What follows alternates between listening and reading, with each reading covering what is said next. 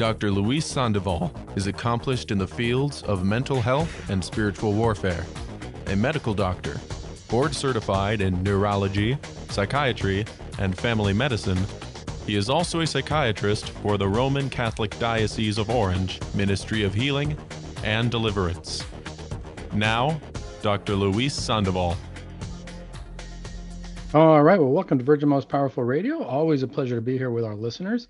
Welcome to the clinic. You are listening to the Dr. Luis Sandoval Show. I am your host, Dr. Luis Sandoval.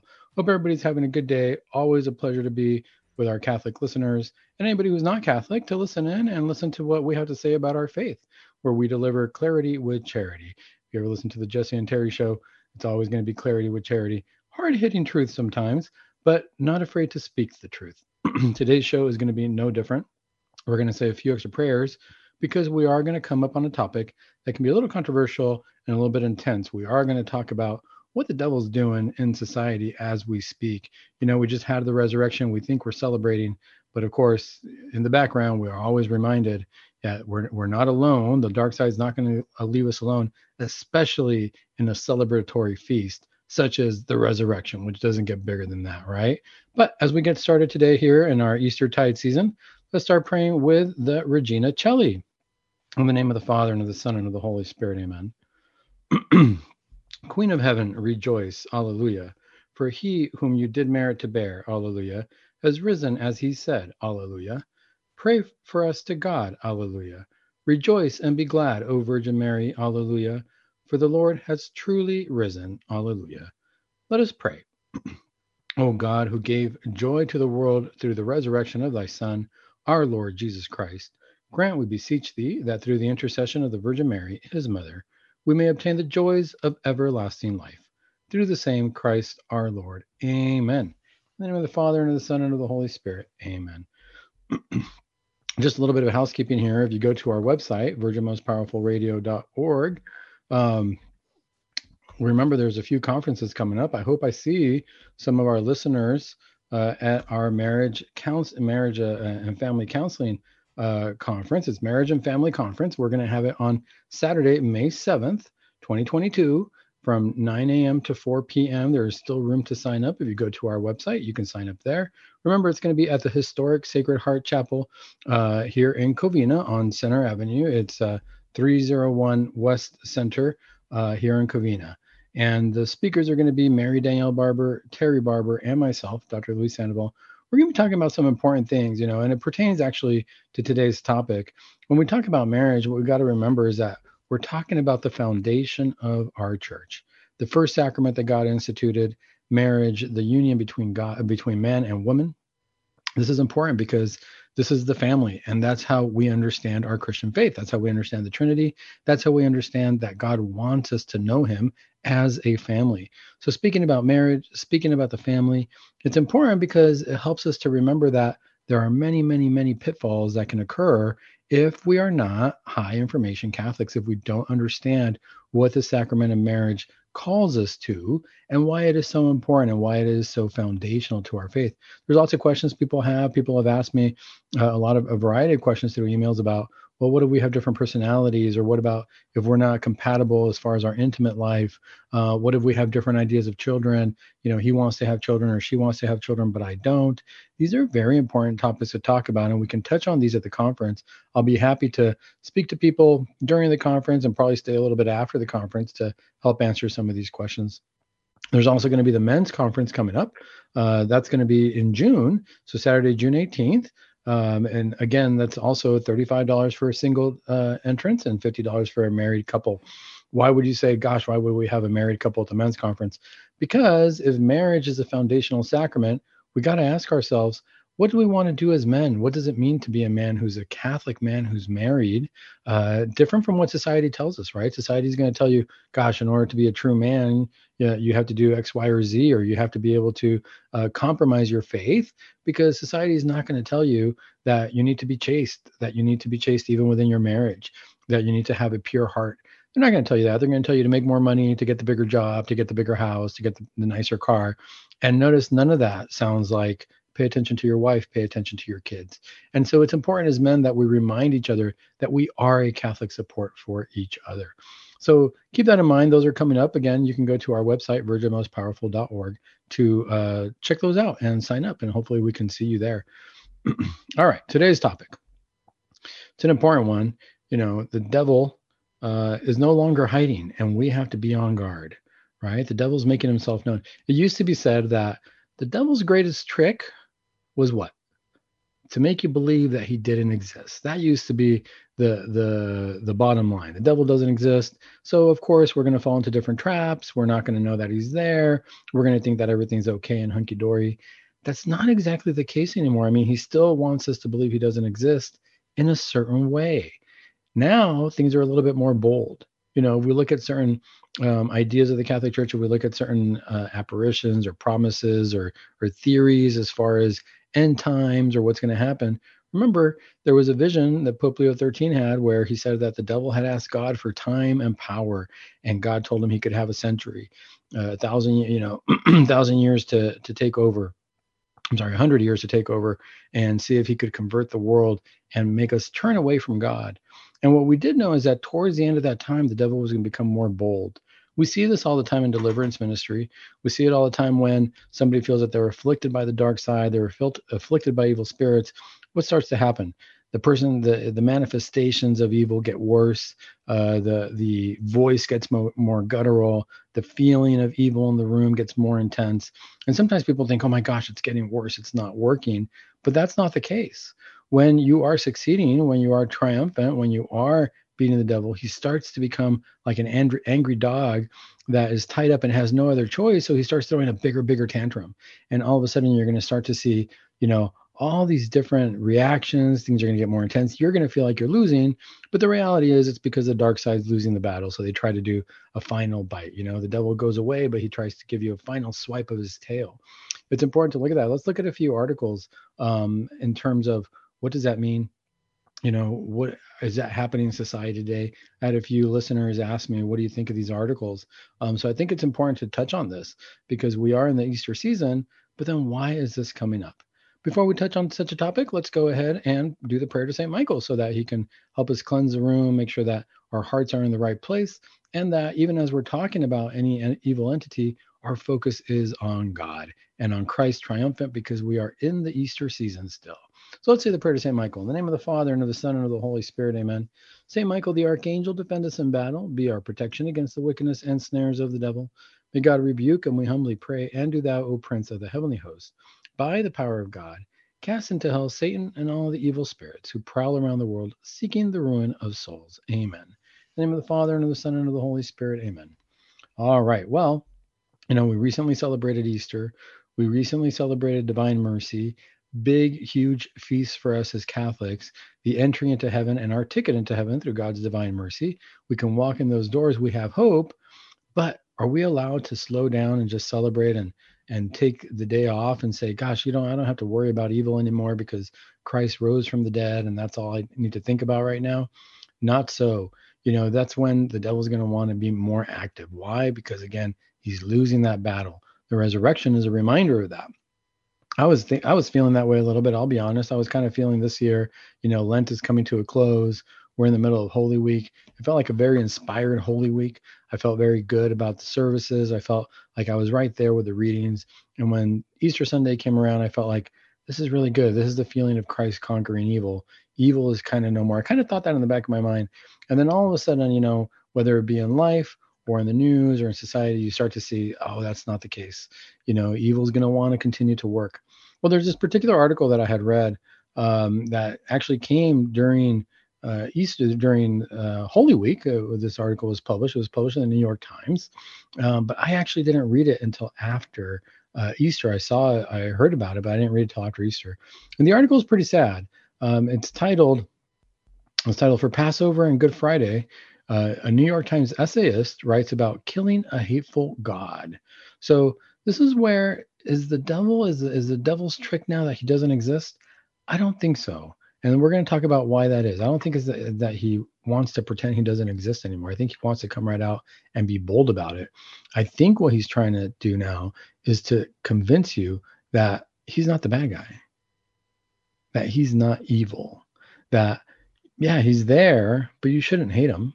In fact, this article says, I think we should kill God because God is so hateful. And one of the things that it says is that if God were mortal, the God of the Jews, Christians, and Muslims, so the God that, that we pray to, the, the uh, grant, granted as as uh, Christians, as Christian Catholics, we believe in the triune God, a little bit different from the way the Jews and the Muslims see God, but he says that he would be dragged to the Hague, and yet we praise him. In other words, God would be tortured and killed. And why is that? So this is what the writer says. The the writer's name is uh, Shalom Auslander, and he composes piece and, insisting that this Passover we should stop paying attention to God. Interesting. If we're not going to pay attention to God, who are we going to pay attention to? Well, we can answer that on our own, but this is what he says. In this time of war and violence, of oppression and suffering, I propose we pass over something else God. He began uh, before claiming that God is hateful, full of brutality, and if he were mortal, he would be dragged to the Hague. In other words, he would be imprisoned, tortured, and, and gotten rid of. So this this uh, critic says that God, whose wrath and plagues harnessed the Egyptian harnessed the Egyptians during the original Passover uh, from the book of Exodus, remind him of what the Russians are doing to the Ukrainians right now. So he's trying to equate God as somebody who's promoting war and violence, as somebody who's inciting war and violence. It's interesting that we would want to, or that this person would want to put God in that light because all of a sudden God is the aggressor. We got to go back to that story of Exodus and see why were we celebrating the Passover to begin with? Why did Christ celebrate the Passover? We're going to talk about that a little bit more when we come back from the break. But remember, if you're feeling down during the Easter season, don't worry. Christ is still risen from the dead and he still has conquered death and the devil.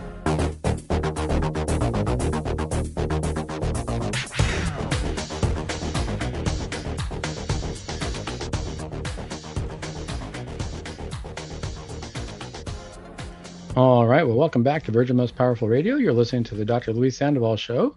Today, we're talking about the devil, and really more than anything else, we're not talking about being impressed by the devil or anything that happens during deliverance ministry in particular, or anything that people get an ooh and ah about. Oh, this person was speaking in different languages, or oh, you know, this person was levitating. No, what we're talking about is is the devil's best trick, as they used to say, is his, is his best uh, act to make you believe that he doesn't doesn't exist. I don't think that's the case so much anymore. I don't think it's that he doesn't want you to believe he exists. I think now he wants you to believe he exists, but I think he wants you to believe he's the good guy. He's not hiding much anymore, and we're seeing that. Not surprisingly, we're going to see that a lot more during our big feast. Whenever we're celebrating Christ, oh, the devil's pride can't handle that. And he's gonna, gonna want to come out stronger and actually come out and try to put on a better show. And in fact, try to put God in a bad light. So again, I was going over this article, um, and I'll have the link to these articles on on our website there, so you can read them. But one of the interesting things is that there was an author who said during Holy Week that we should consider maybe killing God instead because he equates God to being brutal. So let's keep going with this article. The author says Israel's ancient enemies were troubling, but just as troubling, even more so today, in light of the brutal slaughter taking place in the Ukraine, were the plagues themselves. Egyptians, young and old, innocent and guilty, suffer locusts and frogs, hail and darkness, beasts running wild, and water becoming blood. Surely, I wondered, there were some Egyptians who didn't whip Jews, who didn't have anything against Jews at all, he asked. The author then opined, or this is what he said about God God, it seems, paints with a wide brush. He paints with a roller. In Egypt, said our rabbi, he even killed firstborn cattle. He kills cows. So he's trying, this author is really trying to paint God as the bad guy here and trying to say, you know, if we're in this time of Passover, we got to look at who the real bad guy is here totally negating the fact that if we look at the story, if we look at Exodus, if we look at what was going on here, it was the Egyptians who were holding the Israelites slaves for years, and Pharaoh was in charge. Pharaoh was the one who God put in power. Remember, just like when Jesus was about to be crucified, and he tells Pontius Pilate, Look, you're in power. Your sin isn't as bad though, because my, you know, God, my Father knows that you're in power, and if you have power, that's because that's the way God, my Father wanted it you know, not as bad as the sin of Judas who betrayed him, but still, what does Jesus lead us to understand there? It's that the people in power have the responsibility over the people they govern. right? They have the responsibility to make those decisions. Pilate, at the end of the day, had the responsibility to say Jesus was innocent and that he could go, that there was no need to crucify him. But he was a weak man, as they say, and he wanted political favors. He wanted to look good in front of the people, wanted more votes, or whatever he was thinking at that time. So he has Jesus crucified because that's what the people were calling for, right? These are the people who are going to elect him into, into office, not different than what we see today. But if that's the case, then we have to look at what was going on with Pharaoh. Pharaoh was in charge of the people. Moses came to him and gave him fair warning over and over. And he told him, Look, God is telling you, let my people go. Now, God is saying, if you are attacking my people, I need to do something to help save them. If you're keeping them as slaves, I'm going to let them go. And I'm doing this as a sign to show you that I am the true God and that you should obey me as your true God. And letting the people go is the right thing to do. But Pharaoh was the one with a hard heart he saw these plagues coming over and over and he went back and forth fine the people can go no no you know what they can't fine they can go no they can't until finally it was a passover until finally unfortunately his son died right but this article totally negates that it makes it seem that you know gosh the egyptians were innocent i'm sure there were a lot of innocent egyptians but it was the responsibility of the pharaoh to continue to take care of them in this case he's saying gosh god paints with a wide brush and in fact he says that in Egypt, they even killed the cows. You know, what's going on here? All the animals were dying. But this is where Pharaoh's hardened heart comes in, and we can't deny God justice. God is the God of love, God of mercy, unconditional love, but we also give have to give to God what is due, and that is his justice. If we don't follow what God tells us, we can't expect that there won't be a punishment we can't expect that we're not going to feel bad about it. There's a reason why we have confession. There's a reason why we are allowed to repent for our sins and make up for them. But in this case, Pharaoh was the one with a hardened heart. Let's see what the article goes on to say. Then this author makes the point if he were mortal, the God of the Jews, Christians, and Muslims would be dragged into the Hague, and yet we praise him, we emulate him, we implore our children to be like him. According to Auslander, that's why the war in the Ukraine is happening. Now, remember, he's comparing this to the war in the Ukraine. He's comparing God freeing all the slaves of Israel who were in Egypt to all of a sudden uh, Russia attacking the Ukraine. How is that even a comparison? You know, the Ukraine was not holding any slaves. The Ukraine, there was nothing going on there. This was a, unprovoked, as far as we know, attack on the Ukraine, maybe for political motivation, maybe for financial gain. There's things I'm sure going on in the background that we don't know uh, or that are not being shared with us. But we can't really compare God freeing his people from slavery to an attack on what appears to be an innocent nation, uh, such as the Ukraine. So let's look. Let's look at what else he says. He says, perhaps now as missiles rain down and the dead are discovered in mass graves, is a good time to stop emulating this hateful God, the guest essayist proposed. Perhaps we can stop extolling his brutality. Perhaps now is a good time to teach our children to pass over God, to be as unlike him as possible. Auslander then traveled back through biblical history with other examples proving how God is so hateful. God threw Adam out of Eden for eating an apple. They can caution the students. That's called being heavy handed, children, he wrote, miming the rabbis he claimed to learn under as a boy. He also mentioned the plight of Eve, cursing all women for eternity because of Eve's choices, he asked, incredulously.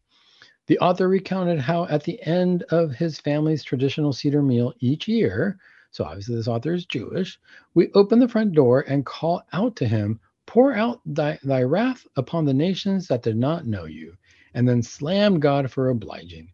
And God does with plagues and floods and fire and fury on the young and old, the guilty and innocent.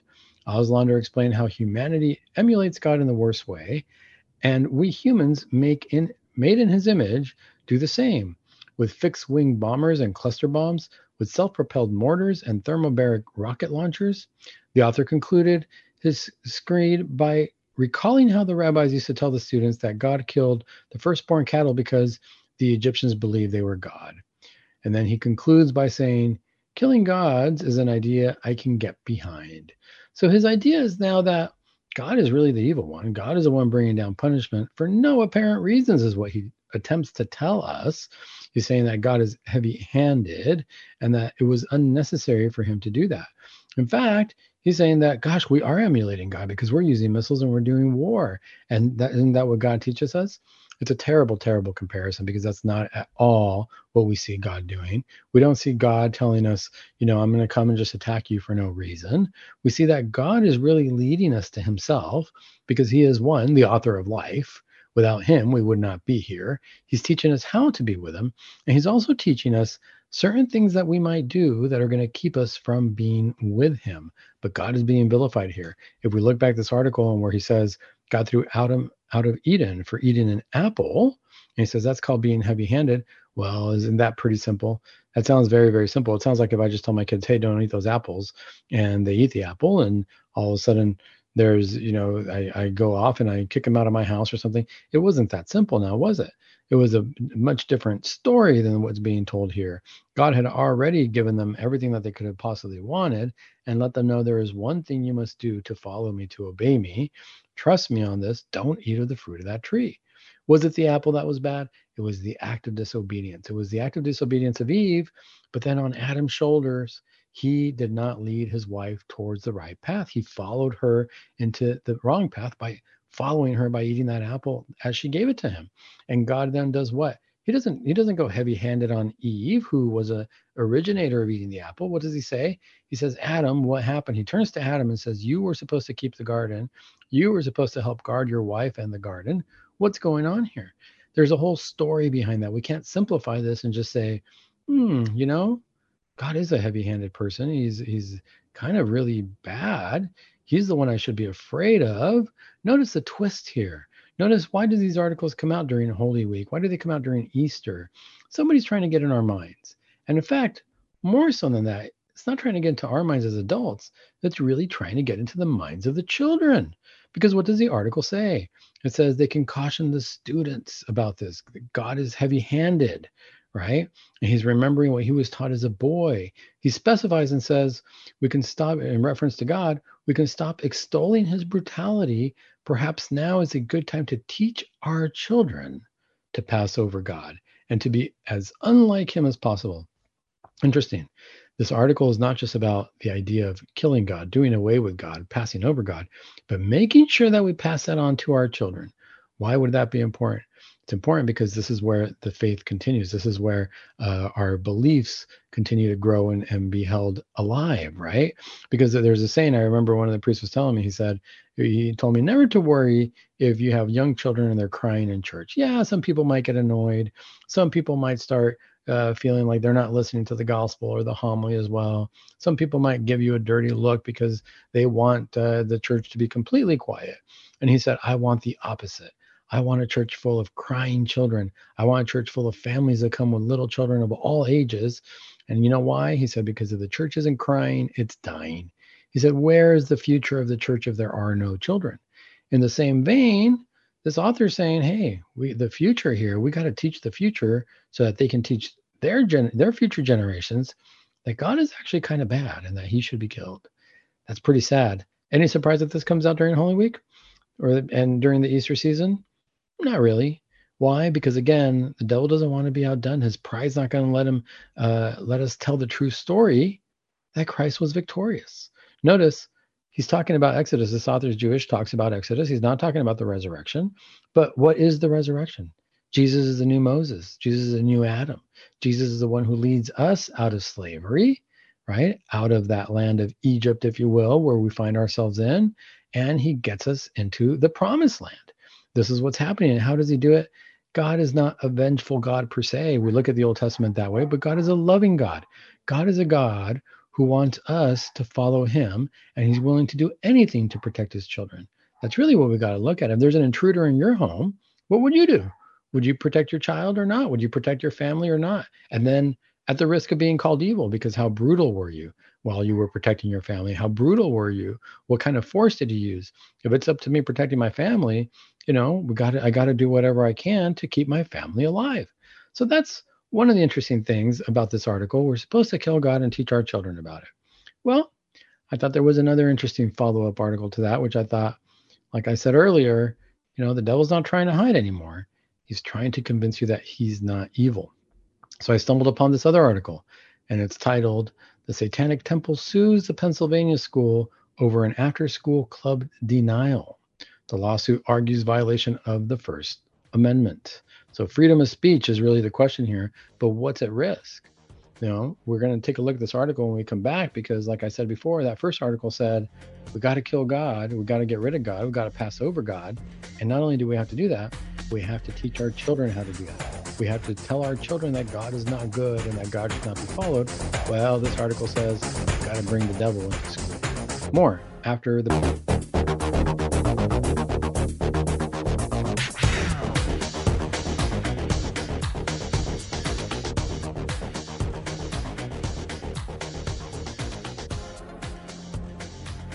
All right. Well, welcome back to Virgin Most Powerful Radio. You're listening to the Dr. Luis Sandoval Show. I'm your host, Dr. Luis Sandoval. And here at the clinic, we're always talking about our mental health, our spiritual health, and our physical health as Catholics.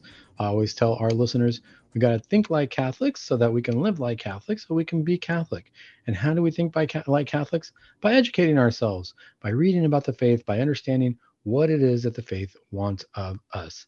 If you want to send me an email, you have a question, feel free to do so. My email is there on the screen. It's dr.sandoval, vmpr at gmail.com. Today, we're talking about how do we think, how do we educate ourselves, how do we look at things during this Easter season when we're supposed to be celebrating? We're supposed to be so happy because it was the resurrection of our Lord. And yet, sometimes the evil one tries to sneak in there and try to take away from our Lord, try to make the party about himself. Well, we talked about an article earlier where somebody was saying, I think we should kill God because he's an evil God. If we look at what he did in the Old Testament, he's really evil. And not only that, we should start to warn our children and think about, to have them think about God in that way, to let them know that God is evil. Obviously, not what we teach as Catholics, not what we believe as Catholics. But then there was a follow up article, not surprisingly so, that was entitled The Satanic Temple Sues a Pennsylvania School Over After School Club Denial. And it argues that they're trying to fight for First Amendment rights. Let's look at what this article has to say. The Satanic Temple is suing the Pennsylvania Elementary School after its school board voted against the induction of an after school Satan club last week. Notice this is an elementary school. This isn't about a college or a high school or even a junior high. This is elementary. This is grades probably K through five you know maybe some places k through six. So kindergarten one year old you know these are five year old kids six year old kids seven eight nine. And what do they want to do? They want to get an after school club called the after school satan club. The article goes on to say the satanic temple filed a lawsuit on constitutional grounds against northern elementary school in york pennsylvania and that was according to the news outlet they have a lawyer and the, who's the general counsel for the satanic temple and the lawsuit intends to litigate whether the Northern York County School Board discriminated against the organization by not allowing them to start an after school club when other organizations are allowed to. Here's something interesting. It's a fair it's a fair argument. You know, a lot of times we're we're surprised and shocked and we can say, "Yeah, but you can't allow that. You can't allow this after school club if they're going to talk about the devil." You got to remember, demons are very very legalistic and they will follow the law to a T because they're bound by whatever God lets them follow, and they're going to follow whatever the, the law is that they're allowed to follow. Well, guess what? If we recognize Satanism as a religion, then that does fall under the First Amendment. The problem is, why did we recognize it as an official religion? You know, did we follow our own rules about what should be a religion or shouldn't be a religion? The only reason Satanism exists is to bring down Catholicism at the end of the day, it's to bring down Christ by our and Catholicism doesn't exist to bring down anybody. It, exists to bring us all closer to Christ. By our own rules, by the laws of the land, technically one religion should not invade another religion or it should not be there to harm another religion. But they've been recognized as a religion. So are they going to have rights? Absolutely they are. We've got to be on guard about that. Let's look at what else the article, article says. The First Amendment prohibits a government from considering the popularity of communicative activity when determining whether to facilitate the communicative activity on equal terms with other similarly situated groups, he said.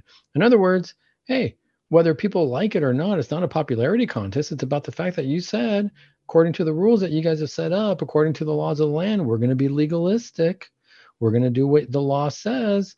And the law says that anybody's allowed to have a club. And if you're going to allow other religions to have a club in your public schools, if you're going to have a Christian club, if you're going to have a Muslim club, maybe even Buddhist or whatever it is that you've d- decided as a religion, that you've defined as a religion, that you've allowed to be a religion, if you're going to have these clubs there, why aren't you going to have a satanic club? Why not? Why not an after school singing club? You said we're a religion. We should have equal footing. Notice that's what I was saying before. The devil just wants that equal footing. He wants to be uh, more important than God, even because we should kill God. God is evil, according to the other article. Well, if God is evil, why not allow us to teach our children about about Satan? Gosh, legally we can. Let's get it in there. Well, let's see what else it says. Their counsel, their lawyer said that each part of the lawsuit could be time consuming, taking from 18 months to two years to complete. So there's another thing that happens, right? When it comes to the legal system, our legal system is not perfect. And all of a sudden, we're going to have these long, drawn out lawsuits that most people end up saying, it's too much money. I'm too tired. And guess what? It's not that big a deal. We should just allow the club to come in. That's what ends up happening. They tire you out. This is what the devil wants to do for us too. When we say, gosh, I've been praying for too long. You know, I keep praying, God's not answering my prayers. I think it's going to take me a couple years of praying. Oh, is it worth it? You know what? I'll just stop praying. It's not worth my my time and energy. God's not answering me quick enough. We got to be careful of that.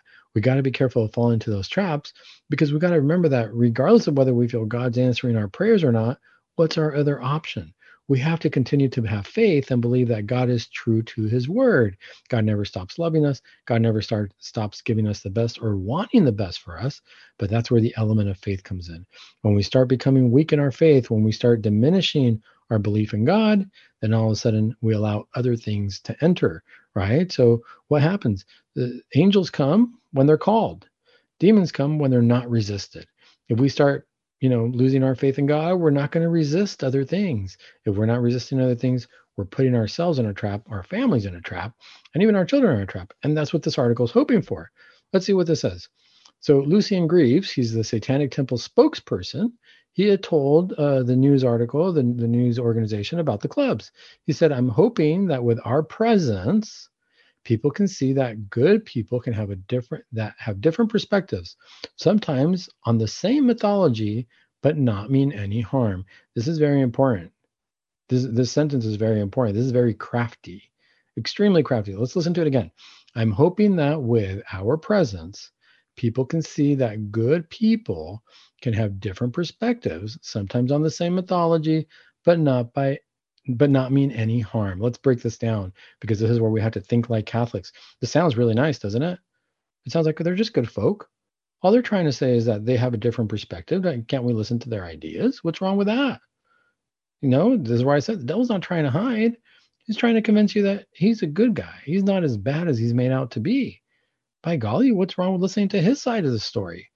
He's hoping that and, and look at look at what it breaks down. He's without even realizing it, he's telling us what's important.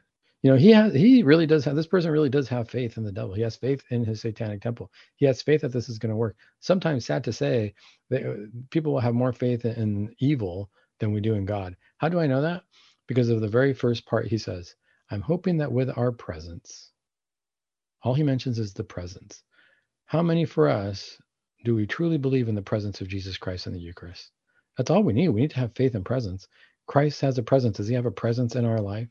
Do, do we have, uh, uh, when our kids come home from school, when we're with our families, are we making Christ present? Do we mention him? I'm not saying we have to be on our knees as soon as we walk in the house.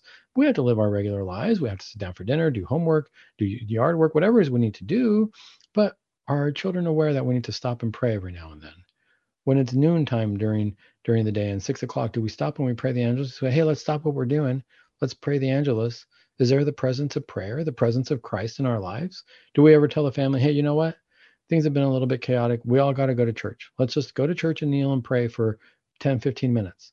Do we say that? Do we say we got to make ourselves present before God? Presence is very important.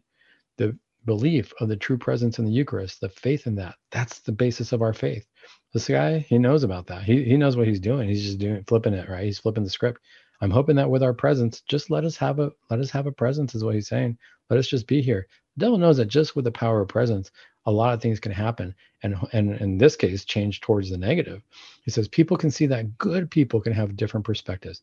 This is where the lie comes in, the twist, right? The demonic twist. Now we're good people. All we have is a different point of view, and he says sometimes on the same mythology. He's bringing Christ down to a myth. He's bringing God down to just a story. It's not that big a deal. We're just talking about two different stories. You can believe your story, and I can believe mine. Nobody means to harm anybody. We're just going to talk about it. It's dangerous ground. It's dangerous ground to get that into the minds of our children. Let's see what the article goes on to say here as it ends. Says the After School Satan Club is an after school program that promotes self directed education by supporting the intellectual and creative interests of students. The Satanic Temple states on its website if they deny us the use of a public facility, which they have no right to do, it'll have to move into litigation, costly litigation that the community is going to have to pay for. They know what they're doing. They're saying, hey, let's drag this out. Let's go ahead. Let's do it. If you're willing to, to go the, the full nine yards, why not? But the reality is, they know that a lot of people will cave because they say, you know what, it's just a club. My kids don't have to go to it. I'm, you know, if they don't want to, my kids don't need to to be there. I'm going to tell them not to pay attention to it. But remember what we said before they know that there's a presence of it. All they want is the presence, and all of a sudden that's going to attract people. And it says here the article ends with this paragraph The Satanic Temple's attempt to install an after school club in an elementary school was met with outrage from some local parents, such as a Perry County resident, Jennifer McAllister, who told uh, the news organization they already took God out of schools. Now they're going to go. Now they're going to let Satan in. It's just crazy, and that's really what's happening. Why is it that? Why is that so? Isn't that crafty? Why is that so? Why is that we're allowed to do that? Can't say prayers in our school. We can't pray on the 50 yard line. We can't, you know, do a lot of different things to promote prayer or God or Christianity or even wear a crucifix or put crosses up. But boy, you better allow this after school Satan club, right? Now, notice what he said about it. What is it? What is it that it promotes? This is what it says on their website that it promotes self directed education. It sounds very positive. It's always going to sound very positive, just like saying, hey, is that what God told you about the apple? No, of course you're not going to die. You're going to have the knowledge and be like God. You're going to have knowledge of good and evil. Well, what's so bad about that? More knowledge is good, right? Don't we say we got to learn more? I got to know more things. Ah, there's curiosity. There's things that don't pertain to me. There's things that I don't need to learn. There's things that I don't need to know.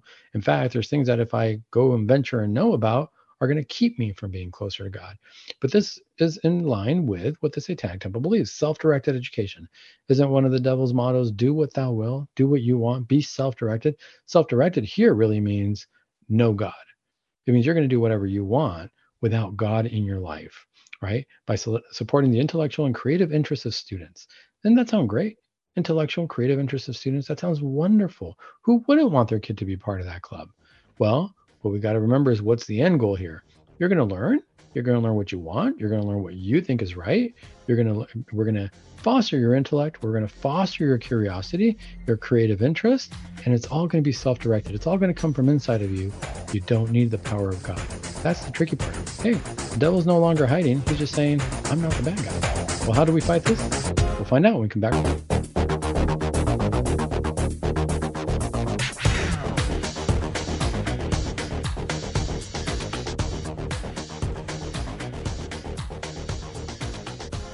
All right, welcome back to Virgin Most Powerful Radio. You're listening to the Dr. Luis Sandoval Show. Today's topic is really a heavy one. So, anybody who's listening in has any questions, feel free to let me know. You know that I work in deliverance ministry, uh, and this is an important topic to consider, especially during our big feast, during Christmas, during Easter, during uh, um, Pentecost, which is going to be coming up. We're supposed to be celebrating. A lot of times people tell me I feel down, I feel heavy, I feel a darkness. I want to celebrate. I want to be happy that Christ rose from the dead, and I can't be. And I let them know, you know what? This is also a time where the devil's going to want to attack. Why? Because he doesn't want to be outdone. He doesn't want to admit that he's lost. And that can be very, very hard uh, for people. If anybody's been listening, let's go ahead and say another prayer to St. Michael, the Archangel, just to make sure that we're cleansing the air, that we're binding evil, uh, and that we're keeping our minds on Christ. In the name of the Father, and of the Son, and of the Holy Spirit, amen. St. Michael, the Archangel, defend us in battle, be our protection against the wickedness and snares of the devil. May God rebuke, and we humbly pray, and do thou, Prince of the heavenly host, by the power of God, Cast into hell Satan and all the evil spirits who prowl around the world seeking the ruin of souls. Amen. Let's also pray the Our Father. It's actually the original prayer of exorcism, um, and we can look at why because it look at the last words. But let's say, Our Father who art in heaven, hallowed be thy name.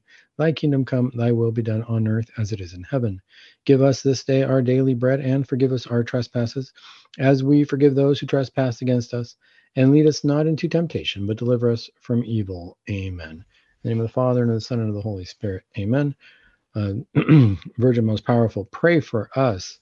So we're talking about how during this time when we're seeing new life, where we're seeing God's power, we're seeing God's power over death, you're going to start hearing these different things, these articles I went over, some articles where people are saying, oh, we should do away with God and we should kill God. Other articles after that saying, and, and in fact, in that article, it was not only should we kill God, but we should teach our children that God is really bad. God is evil. God is a hurtful God. Next article that I came upon, which I thought, wow, that's par for the course. It all is kind of going in order, is wow, we really want to have after school clubs in elementary schools, not in colleges or high school, but in elementary schools that teach about Satan and teach about how you know the people from the from the satanic temple are actually just good folk. You know they just have a different idea a different twist on stories. It's not that bad. Again i keep saying the devil's not trying to hide anymore. He's just trying to convince us that he is not that bad that he's the good guy and that god is not well interesting. What do we do to fight this? What do we do as parents? What do we do as family members? We can't lose hope. We can't just say oh my goodness this is taken over and that's it. You know the devil's won. Never the never going to be the case. It's never going to be the truth and we can't get lost in despair. We can't get lost in feeling that there's no hope in god's mercy. So what do we do? What do we what's our responsibility at this point? Remember we got to think like catholics so that we can live like Catholics, so we can be Catholics, we need to educate ourselves. We need to be savvy. We need to see what's going on in the world. Hmm, one person's talking about killing God. Another person is talking about putting the devil in schools and after school clubs and teaching our children. What's going on here? Who's really in power? One, we got to be reading our Bibles. We got to teach our children how to pray. That's point number one. There, there's no question about that. As parents, we got to make that time. We got to take that time. We got to pray our rosary our Divine Mercy Chaplet. We got to pray the Angelus at noon and at six. And if we can get up at 6 a.m., that's even that's great too. But we got to keep doing that every day and bring our children before the Blessed Sacrament. Go to church for five, ten minutes and just say, hey, we're going to sit down, we're going to kneel down here before the Blessed Sacrament. We're just going to be in the presence of God. Remember, all we need is the presence. Once there's a presence of something, we take notice. If we don't have the presence of God in school and the Satanic After School Club comes in and has a presence, what's that to say? We got to bring our children to the presence of God. That's key. That's really what's going to bring solidity, holiness to the family. That's what's going to make the family stay together. You know what the old the old adage is very correct. The family that prays together stays together. And prayer comes in different forms. We can sit and pray formally. We can sit down and uh, have a game and have positivity with the family. We can sit down and tell each other what we think is good about each other, what we like about the family, what we want to improve. When was the last time we had a meeting like that with our family? We forget that we are a unit and we need to talk as a unit. So that's key number one because that's what the devil wants to break up wants to break up the family, the first sacrament, the foundation of the church. You know, the, from the family come holy priests, from the family come holy nuns, and from the family come holy families. The other thing that we need to do is be aware of what's going on in society. There was a great article I found it on this uh, uh, website called Louder with Crowder. If anybody reads that, but it was an interesting article because it is from a Disney star who really put Hollywood on notice and said, "Hey, there's a, a reason why Hollywood does what it does." Let's read this article. This article says Disney star puts Hollywood on blast, and it quotes, There's a reason you see people dressed up as Satan. This is uh, written by a gentleman named Joseph Gunderson, um, and it just came out April 12th. And it says, I don't know who China McClain, I didn't know who China McClain was until about five seconds ago. So China McClain is an actress and she was in Disney movies, but she decided to put her message out on Twitter about Hollywood. And this is what uh, the article says. It says basically, when I saw the video of her dragging Hollywood elites, I decided to do a Google search. I might not have known her. Maybe you don't know who she is, but you your kiddos might. She's been in a handful of Disney movies over the past decade, and she's just taken to Twitter to blast Hollywood's how to be- best put this satanic proclivities. She lays it out in no uncertain terms, just what she thinks about the toxic and entertainment industry. So this is interesting. There's a young gal. She's an actress. She's an actress for Disney movies. And he's right. I didn't know about her either. I felt the same way. But my wife told me, hey, check out this article. This is interesting. This is important. Um, and I said, well, who is this gal? She said, oh, you've seen her. She's in these different movies uh, that's the girls have seen before. I said, well, that's interesting. You know, why, why did she start coming out and saying these things? She says, I don't know, but it's interesting that she says this. So what did she say in her video? It's pretty powerful, you know, especially coming from somebody who is really at risk here. She's if you if you you know once you're in this industry, once you start making movies and you and you there's a lot of money to be had if you move in the right direction. And by the right, right direction means keeping the producers happy, the directors happy, the studios happy, whoever it is with what they want. Well, this is what she says. In her video, she said the entertainment industry is about influence. Okay, what did we talk about before? Before this article, we talked about an article talking about killing God and teaching our children to do so, that God is bad. Have influence over your children. As parents, your, your children aren't going to have any stronger influence than your parent than us as parents if we use it correctly.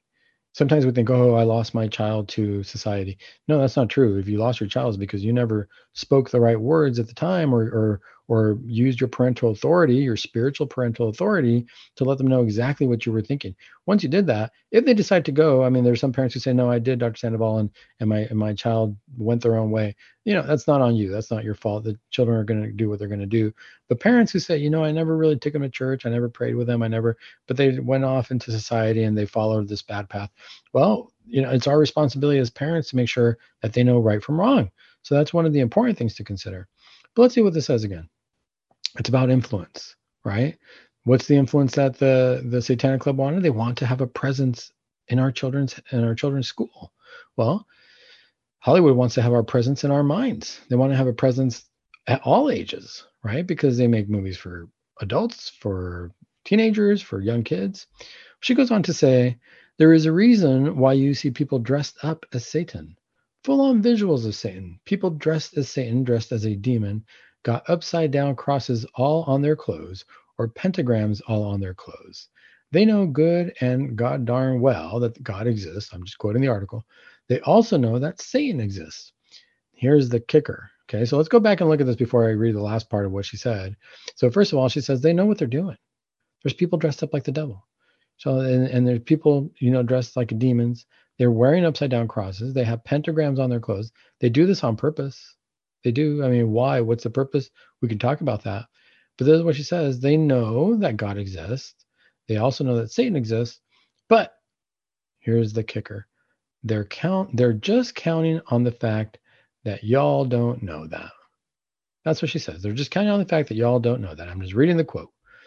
And that's very true. So again, remember, it's no longer that the devil doesn't exist. What did I say at the beginning of our of our of our program here? I don't think the devil, the be said that the devil's greatest trick is making you believe he doesn't exist. Not the case anymore. It just says, you know, God exists, devil exists, but they're counting on you not knowing that. They're counting on you. It's not so much that he doesn't exist, but that he's not the bad guy. That he doesn't exist as the devil you think he is, right? Because it doesn't matter if I don't exist at all, that's one thing. But now I'm coming out to the forefront. Now there's no question. There's some. I mean, if you look now on different uh, streaming platforms or different TV shows, there's even a show called uh, about the devil himself saying that, gosh, the devil helps people out. He lost his way from hell and he's just trying to get to hell, but he's actually halfway a good guy. You know, they're counting on us not realizing that there's a fine divide, that there's a good and an evil, but there's a soft spot. There's a spot in between. That's where it gets dangerous. Now, the author of this article says a few years ago, I would simply assume that Miss McClain, who this gal is um, here, had just decided she wasn't going to take her meds anymore. But this is 2022. So he's saying, God, a few years ago, somebody was talking about the devil in Hollywood and people saying God exists and the devil exists, but they're counting on you not knowing that. So I would think that she was a little bit off. She was a little bit crazy. So, but in today's day and age, I cannot say this is even the craziest thing I've heard this week. He said a satanic cult in the entertainment industry is far more believable than human beings magically changing their genders based on how they feel when they wake up. This might also explain why someone like this artist named Little Nas is able to get famous giving lap dances to a literal Satan, Satan figure, or why Disney child stars always seem so messed up in the head, or a litany of other things we see in the entertainment industry. And we can't forget there was a video one time when this artist named Little Nas X, uh, he was dressed up like the devil and he was fighting the devil and he was doing obs- very obscene gestures in this video and taking over the devil spot because he wanted to be the devil himself and just wanted to take it over. He was also selling shoes at the time. I don't know if people remember, but the shoes and the heel they were filled with red liquid, and he promised that there would be a drop of human blood. The shoes had 666 on them. They were really shoes that promoted the devil. That's all it was. It was having the presence of the devil on your feet. of all things. We're supposed to journey to God. And all of a sudden, he wants and promotes that people wear shoes that promote the devil. You know, he wants you to wear that. Where, well, where are those feet walking to? What's the influence there? And guess what?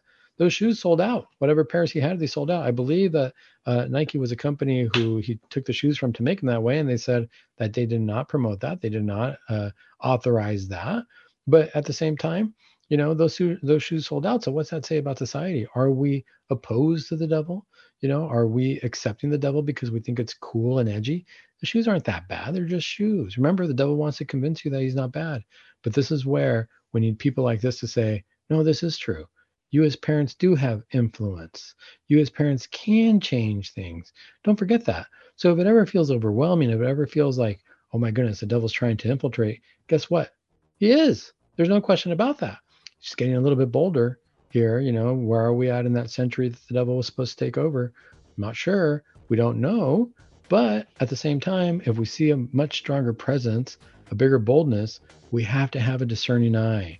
We can't start start becoming soft and saying, you know what, this this here isn't so bad, or that TV show's not so bad, or that movie wasn't that bad. I know I had a few little things that normally I wouldn't adhere to, but it wasn't the worst. Can't do that we have to really keep that discerning Catholic eye and realize that, you know, we're Catholic, we follow Christ, we follow God, and there's no question about it. At the end of the day, there's going to be the door to heaven, the door to hell, and I'm hoping that I can go through the door to heaven, and that's where I'm going to keep my sights, always on the heart of Jesus Christ. Until next time, this is Dr. Sandoval saying, keep it Catholic.